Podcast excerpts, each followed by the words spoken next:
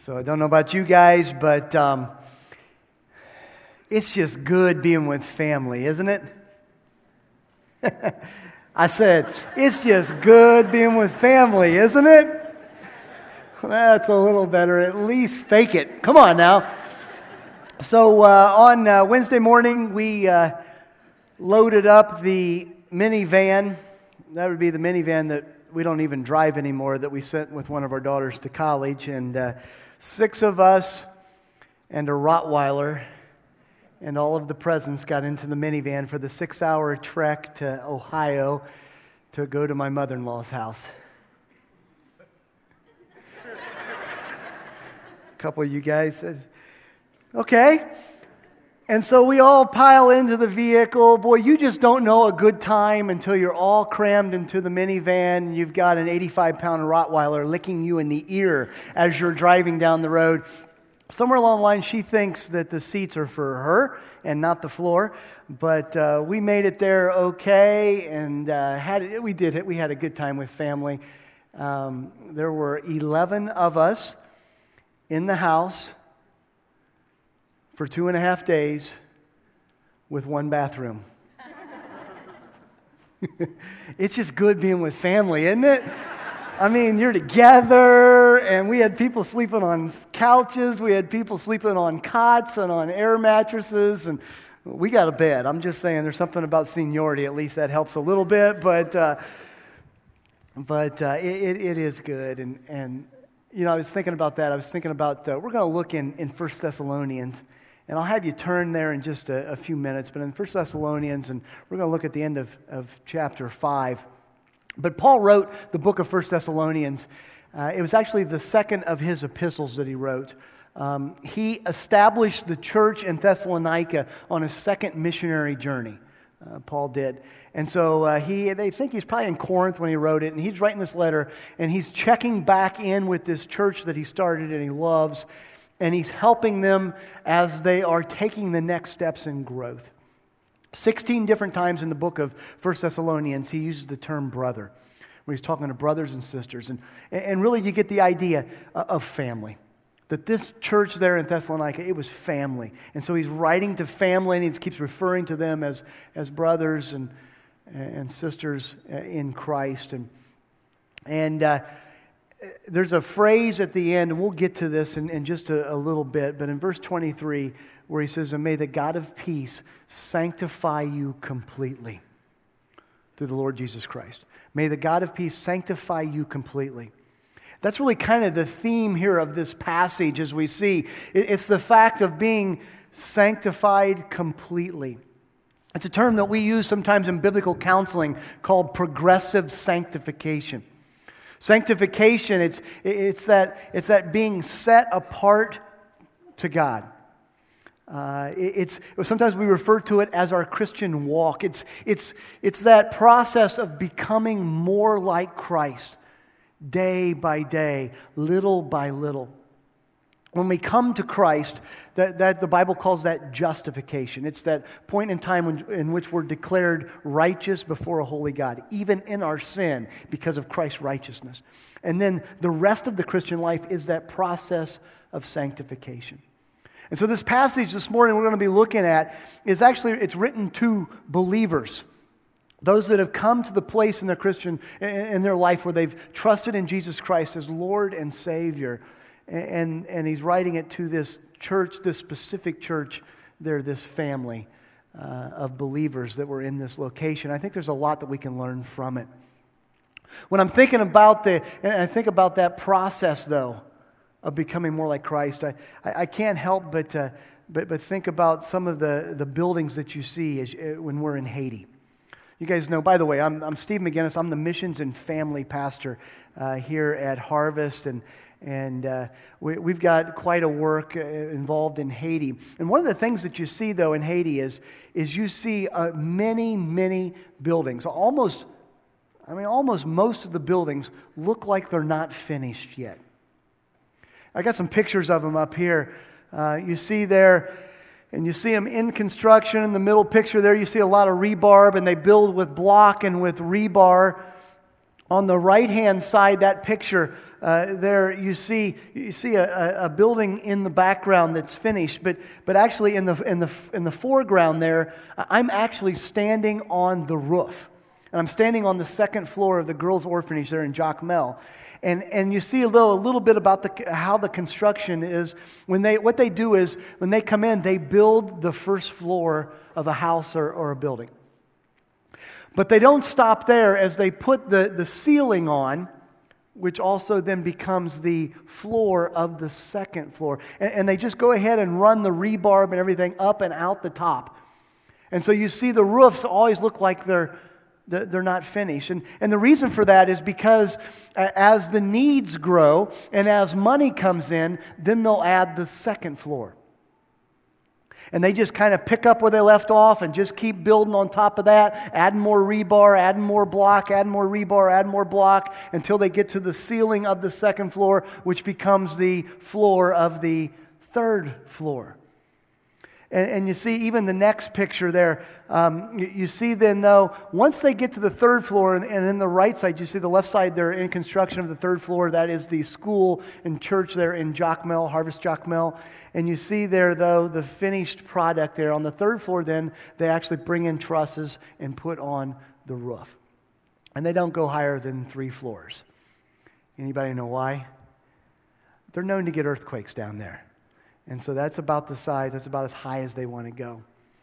Was I thought about that, I, you know, I'm thinking about the Christian life, and what we see is we are in that process and we're not done yet. The roof doesn't get put on until this passage says, until the day of our Lord Jesus Christ. It's coming, but we're not there yet. We're still works in progress, much like the buildings there. With that being said, that's what we're going to look at. I encourage you to open your Bibles to 1 Thessalonians 5, and, and we're going to start in verse 12. Again, this was a letter to the, uh, the church of Thessalonica. And if you don't have a Bible, you just slip up your hand. Love to get one in your hands as we turn there. 1 Thessalonians 5. The first uh, 11 verses of 1 Thessalonians 5 Paul has shifted and he's now talking to this event. He says, the day of our Lord Jesus Christ. And he's letting them know that basically time is short. There's going to come a time, and Christ is going to return to his bride. He references it, it in chapter 4 when we see this, this catching up period, uh, many times referred to the rapture of the church. And, and in chapter 5, he's saying, We don't know when it's going to come. It'll come like a thief in the night, in the first couple of verses of chapter 5 you see. And so he's setting them up, saying, Look, folks, time is short. We better be getting on this, this process of sanctification. And then we pick up in verse 12, and we're going to see a series of things to go after. All of it stems, though, from our worship of Christ. And so I want to be very careful that we can get very horizontal in things and, and, lose sight of the, uh, of the key of all of this is in the vertical transformation that takes place. As we worship our God and allow Him to work in us and transform us, we then start working on all these various, different areas of behavior and changes start to take place. And uh, you know that we're in the middle of this uh, year long series as we've already looked uh, through the first two series in the Be Transformed. Next Sunday, come back. We're going to have books for everybody, and we're going to jump into part three of the Be Transformed series. Don't want to miss it. But, but it's that mindset uh, of worshiping God, and then he gets very practical on some things that we can go after. And I thought it was just how fitting for us as we head into this new year with some very practical things that, that we can be going after. We're going to start in verse 12, and uh, point number one is worship God by honoring leadership. Worshiping, worship God by honoring leadership. Verse 12, he says, We ask you, brothers, to respect those who labor among you and are over you and in the Lord and admonish you. Esteem them very highly in love because of their work. Be at peace among yourselves. Paul's saying here, look, we ask you this, brothers, family. As we're coming alongside, we're doing life together within the family. He says, we ask you to respect those who labor among you and are over you. To respect those. um, to, to honor, to esteem, to acknowledge, to appreciate. Uh, literally, the word means in, in the Greek, it, it means to, to know by experience. And so, respect those who labor among you. Within the leadership, it's those who are who labor with you and are over you. And, and who's he referring to? He's talking about, talking about leadership. Around here, it'd be uh, pastors and elders and church leaders. And, and so he, he's saying literally to, to, to respect them, to, to know them. And, and that work that they do, by the way, to all those who are in leadership, he makes it very clear that those who labor among you. Ministry is, is is really supposed to be hard work. Uh, the, the idea there of labor, the word, it gives the idea of working to the point of exhaustion. So we should be busy doing the work that God has called amongst leadership. And then the rest of us, as we respond to that leadership, and hey, we are all under authorities, aren't we? Each and every one of us. And to, to respect those authorities who stand before God and who lead uh, in the midst. He says, and admonish you. Those who admonish, those, those who teach and train and counsel and correct. Those who are coming alongside and, and, and helping to, to lead and guide in that. It's a, he says to esteem them highly in love because of their work. To esteem them to think highly of them in love, not because of necessarily who they are and even necessarily what they're doing, but because of the positions that they are in and, the responsibility that God has placed them in, because of their work.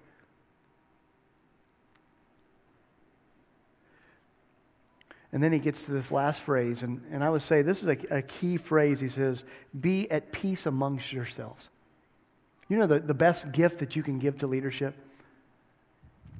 Be at peace. Get along. He says, Be at peace with whom? Leadership? It's not what he says, is it? He says, Be at peace amongst yourselves. We've been spending time with family together, right? You know what it's like. Six people in the van and the dog that's running all over the place. When you're going down the road, with all that in the back, you just want everybody to get along. Be at peace. That's really what Paul's saying within the body of Christ, within, within the family that we call church, of being peacemakers, looking to get along. Here you go five ways to honor leadership in the church. Five ways to honor leadership. Number one, know them. Know them. Know who they are. Accept them for, for who they are and that God has placed them in, in a position with strengths and weaknesses. Sometimes, especially in a church this size, it, it, it, it's hard for us, speak personally, it's hard to get to know 2,500 odd people. Sometimes we need a little help. Uh, right before we left, an hour before we left town, I stopped in at the UPS store, had to ship, had to mail off a, a package there. And as I walked in the door, someone turned and looked to me and said, Hi, hey, how you doing? And I thought to myself, and she's sitting right over here, said, Uh oh. And, you know, I'm thinking, where do I know her? I know her from church. I know her from school. I know her from, where do I know her? And she so graciously to me and says, I go to your church. Oh, thank you introduced herself and started telling, got a little bit of her story and some things, and even what's going on in Haiti and some things. And she recognized me. Guys, that is so helpful. So helpful for you to take that extra step and introduce yourself that way. Number two, appreciate them. Be thankful for the work that they do. You guys are, many are so gracious in this and, and so helpful with this. Number three, love. Being loving to care for. There are times we all need to be cared for. Number four, to submit, to be willing to place oneself under. Hebrews 13, 17 says, Obey your leaders and submit to them, for they, they are keeping watch over your souls as those who will have to give an account. Why? It's because they stand before God to lead and shepherd, and they will give an account for that. And so to help them by, by being willing to submit, to, to place oneself under. And then number five, seeking peace with each other. Seeking peace with each other. Working to get along. All five of those are very, very helpful. Great ways to respect those in leadership. So let me ask you this question Do you know your leadership? Do you know who the pastors and elders are here. For some, if you've not been to there, it's, it's all the uh, first connections. It's a great opportunity to see that and, and to be introduced to many. I encourage you to do that. Number two, worship God by building others up. Worship God by building others up. Verses 14 and 15. It says, uh, We urge you, brothers, admonish the idle, encourage the faint hearted, help the weak, be patient with them all. Okay, this is one of the best uh, overview of biblical counseling verses that you can get. Because right here you see a, a philosophy of sorts of biblical counseling here as Paul breaks down kind of a different classification of people and then he gives a response to that group of people. And be careful there before we start judging. We all fit into each of these categories at different times. But he says, We urge you, brothers. Now, a couple verses ago, he said, We ask you, brothers. And now he's kind of stepped it up a little more. There's a little more urgency here as he's now urging us to what? To come alongside. As we're doing life together, to actually be willing to step in. And he says to, to uh, admonish the idle admonish. It gives the idea of warning. Some of your translations even use that word to warn them. And the idle there, the definition, it's actually our English um, translations kind of do this a, a, disservice because when I think of idle, I think of lazy, and that's really not what it's talking about there. The idle—the the actual uh, word, it, it gives the idea of not in battle order. We would say out of line or out of rank. And so it's the person, it's, it's the unruly, it's the disobedient, it's the one that, as they're all lined up, it's a military term, and that one guy who's just out of line. And he's saying, warn that person. And so the warnings generally should go something like this Look, if you continue on this course of action, being out of line of what God would say, if you continue on, this is what God says the consequences will be. You don't want it please get back in line. And so it's a warning for their benefit. So warn the, uh, admonish the idle. And, and, then he goes on and says, uh, encourage the faint hearted. Encourage the faint hearted. The faint hearted, I, when I think of faint hearted, I, I, think of, I think of the, the hand wringer, the discouraged, the, the person that's down. And, and so, so that person, it's not a warning, now it's an encouragement, which literally means to give courage, to come alongside, to comfort. To, to, to come alongside and give them ju- just those encouraging words, to give them sometimes a little bit of extra perspective of what's going on and that you can do this and, and, and, and it's worth it and keep at it. And so we come alongside and encourage the faint hearted. And then he goes one step further and he says, and, and support and help the weak. The person that's weak is a person that's totally incapable. And it can be sometimes, at times, just incapable of doing whatever is necessary there. Sometimes the weak person is the one who is totally uninformed. Maybe they're new believers, just came to Christian, and they, they, they truly have no clue what it's supposed to look like and what's supposed to take. Sometimes the, the help and support of the weak is, is just informing the uninformed. Other times it means actually carrying a load. And so it's coming in and picking up them or the load that they are needing to carry.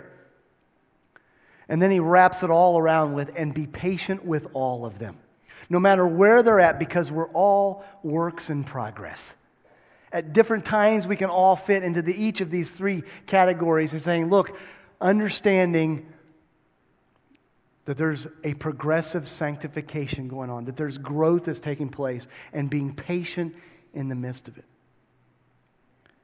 He takes it one step further in verse 15. He says, see, see that no one repays anyone evil for evil, but always seek to do good to one another. So he's saying, and to those, when, when evil is done to you, instead of repaying in kind, which is our natural reaction, it's the, oh yeah, well, I'll show you type response. But he says, instead, re- re- respond with kindness, with good. Don't repay evil for evil. To be a peacemaker to be a restorer. So there's a danger, there's a, a, discernment that needs to take place as we're coming alongside with each other. And, and Paul has been kind of putting into those categories. And it requires us to really do a good job of understanding. So as I'm coming alongside an individual, I need to know a few things. Are they the the idle, the one who's out of line, the, the, the rebellious, the unruly person? Are they the faint hearted, the discouraged person? Or are they the weak person? Let me tell you, if, if you come alongside and the person who's just disobedient and you try to come alongside and just encourage that person, nothing's going to happen. Oh, they'll like it, but they ain't changing. They're just going to keep plowing ahead. But if you come alongside with the person who's discouraged, who's faint hearted, and you come in with that strong warning, you crush them. If you come along with the weak person and you try to warn or even encourage, encouragement is nice, but if they don't know, they don't know. And if they're incapable of doing whatever it is, then all of the encouragement in the world, they're still going to be incapable of doing it. They need someone to step in and actually help in that process at least getting them to the point that they can then pick up that load. And so, depending on where they're at, the appropriate response is necessary. And that's what Paul's talking about there. So, let me ask you who are you coming alongside? Pastor Mike mentioned just a, a little bit ago uh, signups again for impact groups. Look, folks, if you're not in an impact group, you need to get in an impact group. It is the primary means of discipleship. We have our Sunday morning teach, and then we go out and doing life together. And to be able to come alongside, to encourage, to at times even challenge, and do life together. Get signed up for an impact group if you're not in one. But if you are in one, then let me ask you who are you coming alongside in your impact group? Who are you coming alongside within the people you're serving with in the ministry? the people that you're sitting by on Sunday mornings or wherever it is you're crossing paths. Number three, worship God by shaping your attitude. Worship God by shaping your attitude. Again, Paul's just, man, he's just rattling these things out, one very practical thing after another very practical thing. And, and I'll be honest with you, this is the one that I struggled with the most this week. I said I was with family all week, right? Yeah. Worship God by shaping your attitude. Verse 16 Rejoice always, pray without ceasing, give thanks in every circumstance, for this is the will of God in Christ Jesus for you. So let's break it down here. Three different things that he says. First of all, rejoice always. Rejoice. To be joyful, glad, delighted. It's the idea of having joy again, rejoice. Joy, it's, it's an internal quality, it's what flows out uh, from what the Christian knows about God and his eternal saving relationship with God. Joy is internal, it's not external.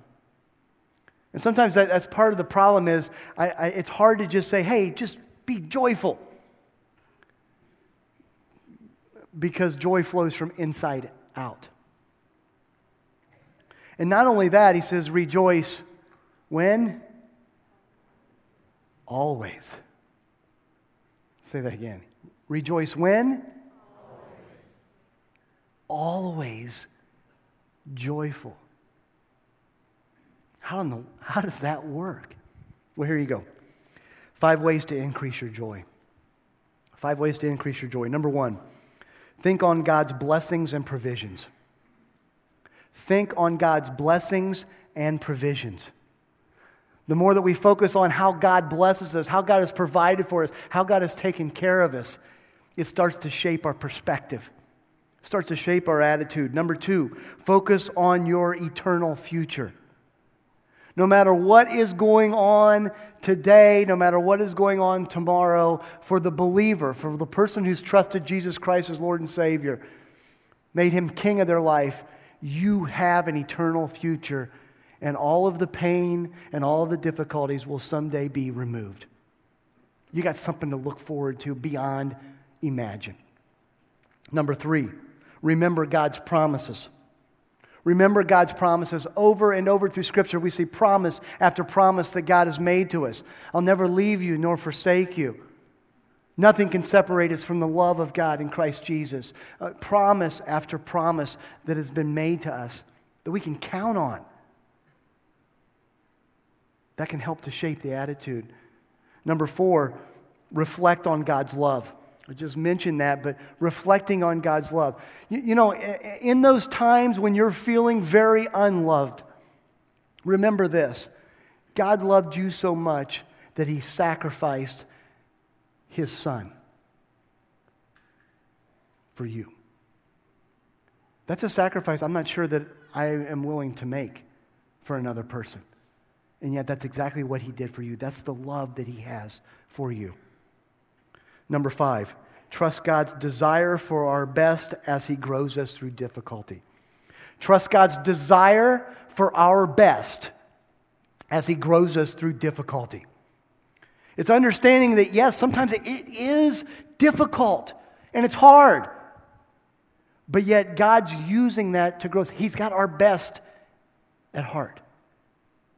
He's doing something with it. Sometimes I say it this way God doesn't waste pain. God's growing us through that and to trust God's desire for our best. When you start to focus and meditate on those things, it's amazing how now joy starts to develop in our attitude. Rejoice always. He then goes on and says, pray without ceasing. Pray without ceasing. It's the, so is it just like one long prayer all the time? I mean, it starts off just Heavenly Father and just never ends. Is that, is that what he's talking about here? I, I think of pray without ceasing as, as spending the day with a friend. You ever had that where you've got a number of things you're going to do, but you got somebody with you?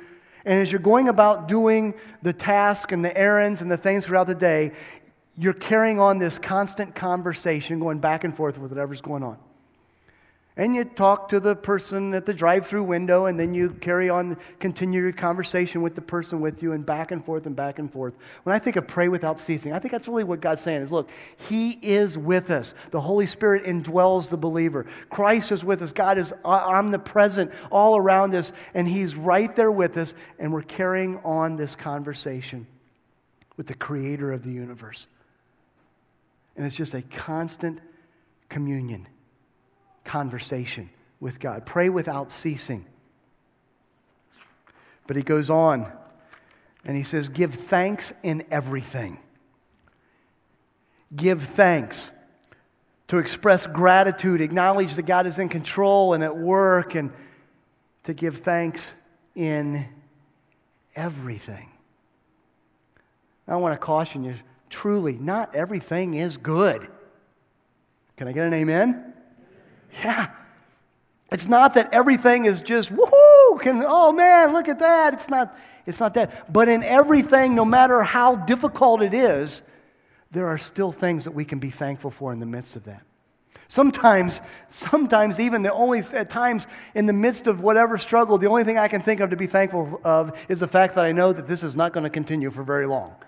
That eventually it's going to let up.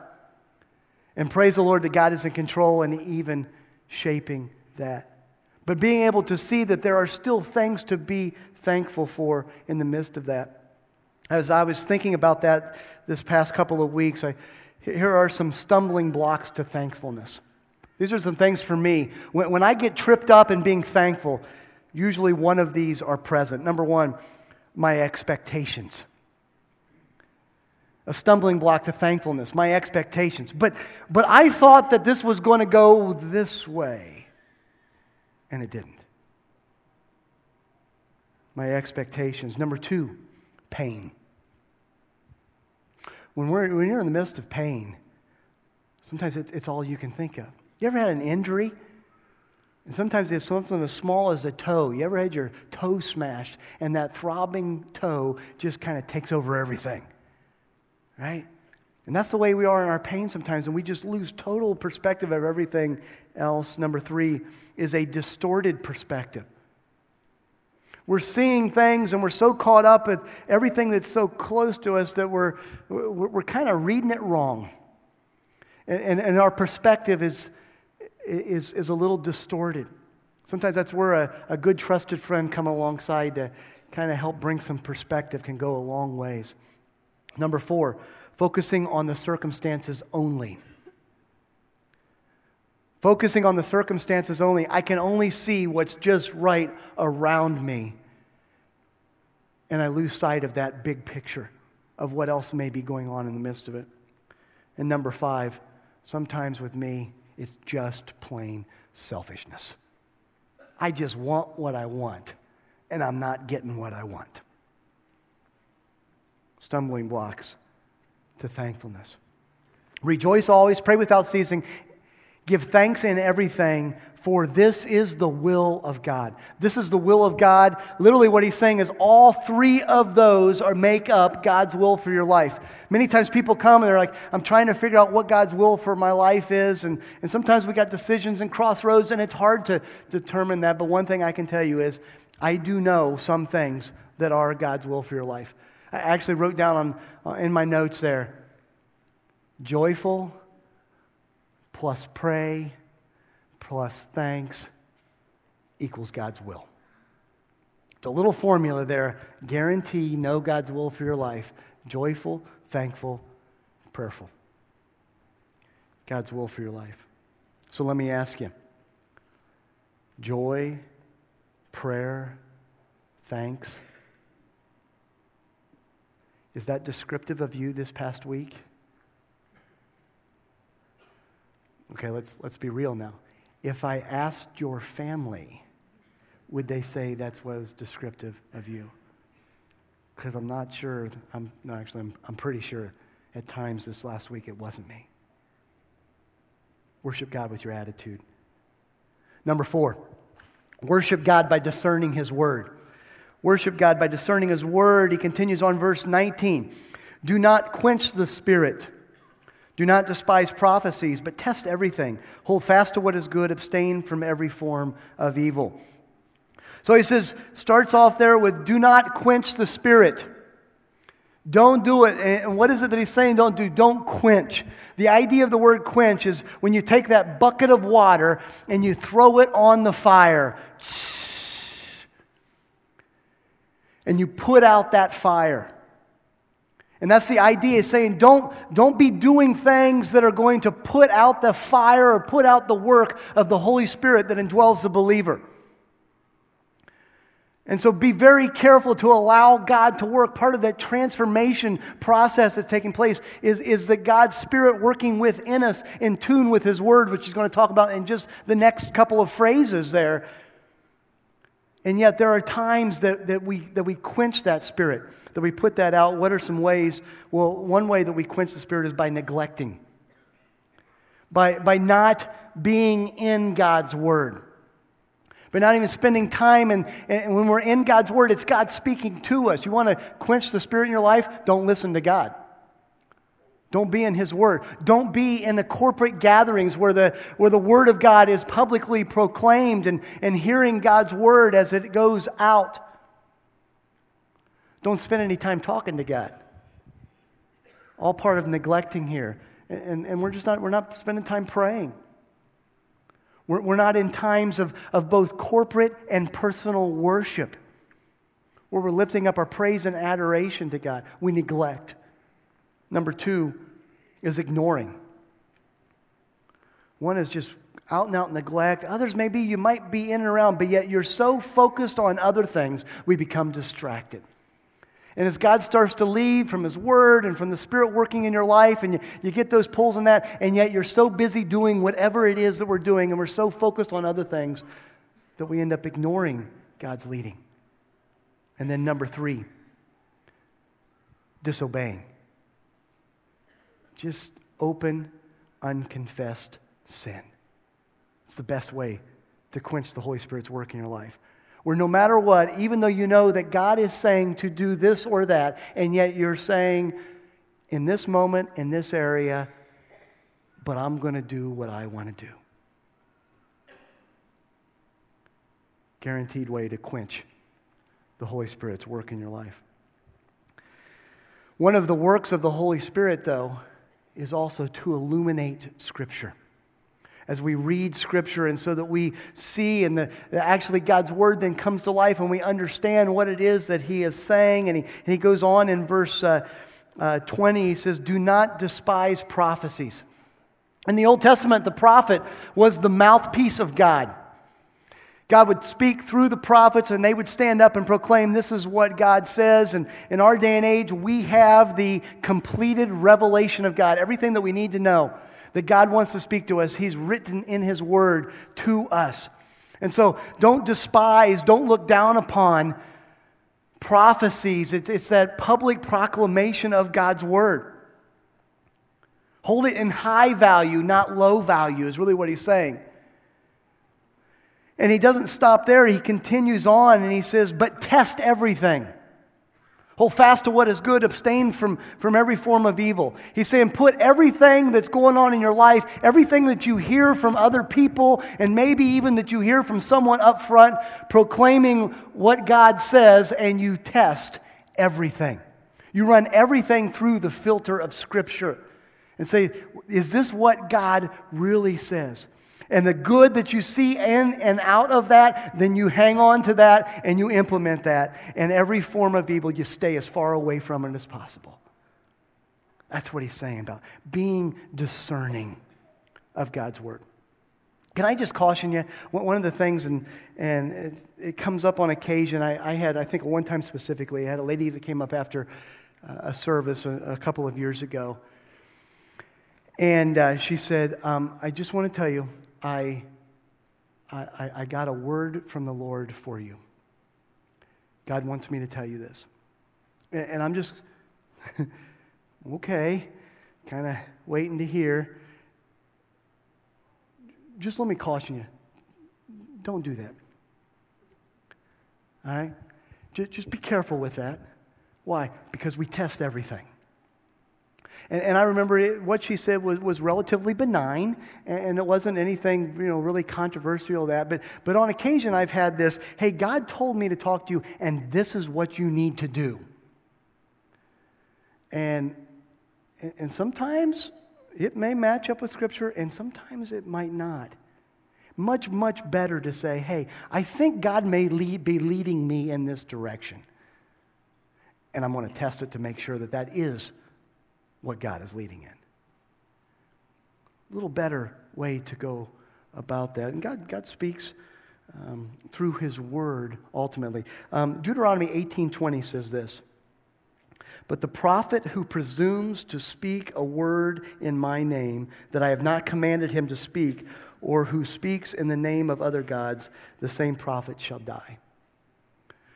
Now, in Deuteronomy 13, he talks about those who willfully misrepresent God. In, in chapter 18 of Deuteronomy, we see the fact that those that were coming out and saying, hey, look, this is what God's saying, only it said they were presuming upon God.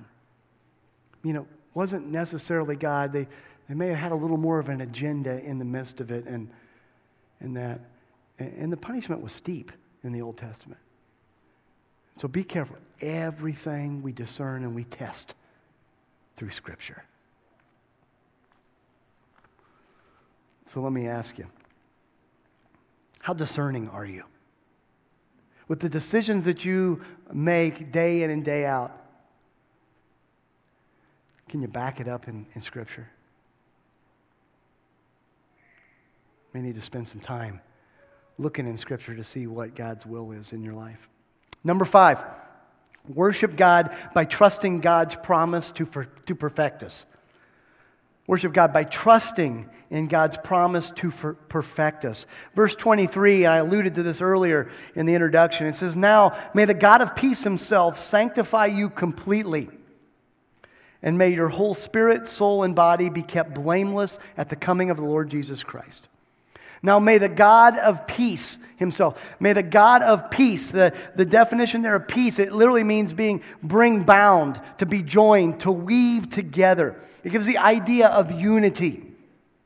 We have a unifying God. The God of peace is a unifying God. Now, may that God himself, meaning he's not farming it out for somebody else to do, he's actually rolling up his sleeves and doing the work himself that God of peace himself sanctify you completely, set you apart, making you look like Christ. And while we are in process right now, just like the buildings that we looked at, that maybe the first floor, maybe the second floor, maybe getting that third floor there, working there, and yet there will come a day at the coming of the Lord Jesus Christ, which is the next phrase there, that you may be kept blameless at the coming of the Lord Jesus Christ. There will come a day when we will be completely what He wants us to be. When we come face to face with Christ. And so there's a promise in this that, look, you're in that process, keep heading in that process. May He sanctify you completely and uh, your whole spirit and soul and body be kept blameless. Your whole spirit, soul, and body. Literally, you could say, all of you. Every part of you is in this and will be completely transformed into, into what He wants you to be and ultimately to be blameless. The, the definition of blameless, it's, it's that there is nothing to be held against you.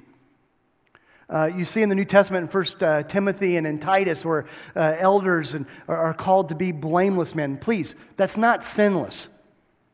But it does mean that they're dealing with their stuff and that there's nothing, there's no outstanding offense that could be held against them. And then ultimately, we will stand before God and we will be ultimately blameless at the coming of the Lord Jesus Christ. So we're on the clock. Time is short, time is ticking. And then he adds emphasis. Verse 24 And he who calls you is faithful, he will surely do it. In case you read verse 23 and you still had some doubts, he says, Look, he who called you, Jesus, is faithful. He'll do it. It's a done deal. You can take it to the bank. It will happen. Count on it.